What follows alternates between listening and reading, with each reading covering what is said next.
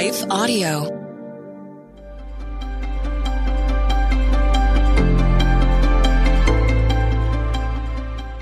Welcome to Crosswalk Devotional. We're glad to have you listening with us. Today's topic is loving others well. We'll return with the devotional after a brief message from our sponsor.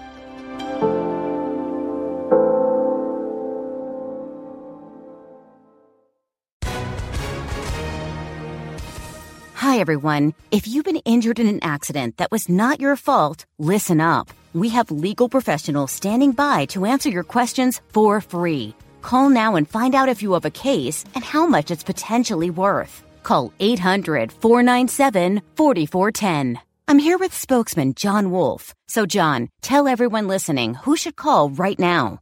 Well, Maria, first off, thank you for having me here. It's always nice to answer the listeners' questions. Now, as far as who should call in, anyone who's been injured in an accident and think you deserve compensation, give us a call right now. 800 497 4410. You'll find out if you have a case and how much it's potentially worth. Thanks, John. You heard it, folks. Take advantage of this opportunity and call now 800 497 4410. Advertisement sponsored by Legal Help Center may not be available in all states.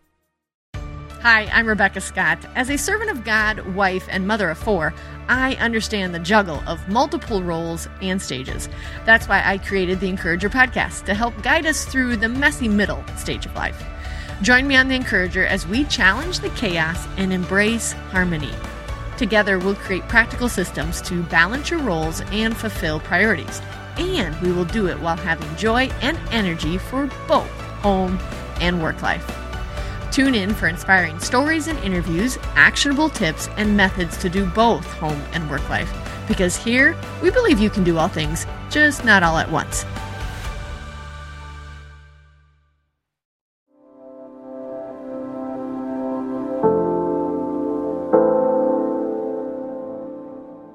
How can I know if I'm loving others well? Written by Aaron D'Anthony Brown, read by Rochelle Alberti.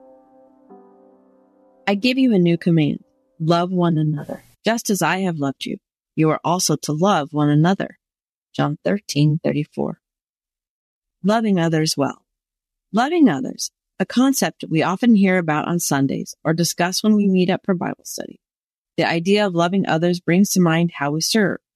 Family, friends, acquaintances, coworkers, everyone we come across is a receipt of how we serve. If we love. With various people in our lives, there are various ways to love. We put this into practice as we sit at the dinner table with family, watch movies with friends, or woo our romantic interest. To one degree or another, most, maybe even all of us, know how to love others. But how do we know if we're loving others well? Before answering that question, we should probably start with another. How important is loving others? Jesus was asked about the most important commandments. And while loving God was number one, loving others was number two. Here's what he said. He said to him, love the Lord your God with all your heart, all your soul, with all your mind. This is the greatest and most important command. The second is like it. Love your neighbor as yourself. All the law and the prophets depend on these two commands. Matthew 22, 37 through 40. So how important is loving others? Very. With that in mind, we should not strive to love anyone with half-hearted effort or do things for the sake of doing and pretend that that is love. To love is to will the good of another. Therefore, loving others well means taking into consideration what's best for them, not us, what puts them ahead, not ourselves. And we do so all for the glory of God. Now, like any conversation about love, talking about the general concept is one thing. Putting the concept into practice is totally different.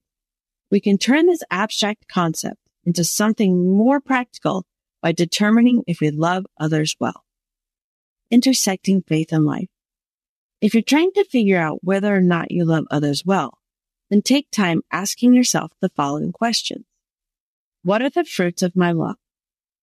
Sometimes how we perceive ourselves is not in alignment with reality.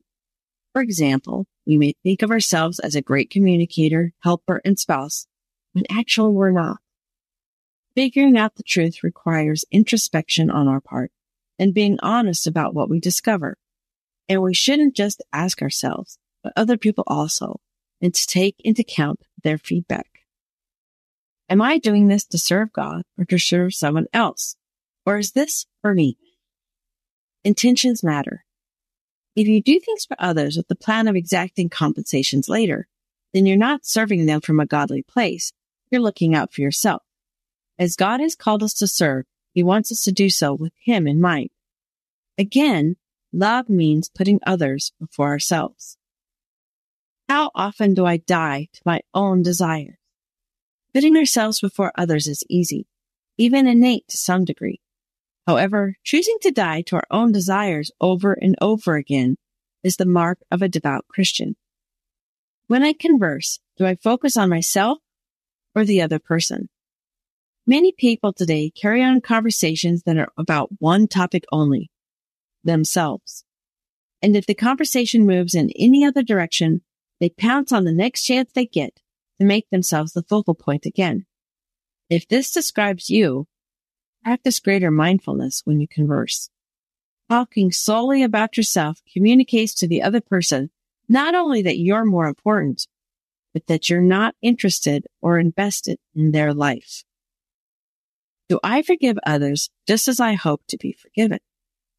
Forgiveness can be a tricky thing. Sometimes we conflate forgiveness with forgetting, and sometimes we trick ourselves into thinking we have forgiven when really we have not. One thing's for certain. Scripture is clear that if we want forgiveness, we ourselves must also forgive. Who is the first love of my life? There's one correct answer to this question. And when that answer becomes your answer, everything else in life tends to fall in place. Not immediately, but eventually. Not in your timing or with everything you want, but eventually in those things that God decides to give you. With God as the first love of our lives, we not only know how to love, but we know why. And we not only know why, but we know how to love very well. These questions are but a few of the ones we should ask ourselves periodically, practicing the mindfulness that ensures we are becoming more like Christ day by day. Further reading Matthew 6, 14 through 15, John 3, 16, Mark 10, 45, 1 Peter 4:10, Matthew 6:21, Matthew 23, 11, 1 Peter working. The Crosswalk Devotional is a production of Life Audio and Salem Media. If you liked what you heard today, please take a second to rate and review this podcast in your favorite podcast app so that more listeners like you can find the show. For more faith filled, inspirational podcasts, visit us at lifeaudio.com.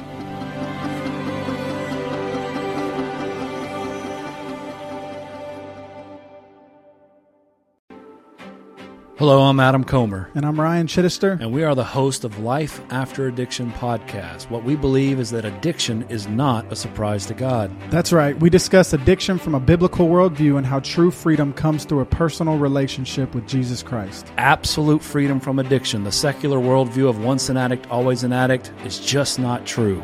If you or someone you loved struggles with addiction, subscribe to Life After Addiction at lifeaudio.com.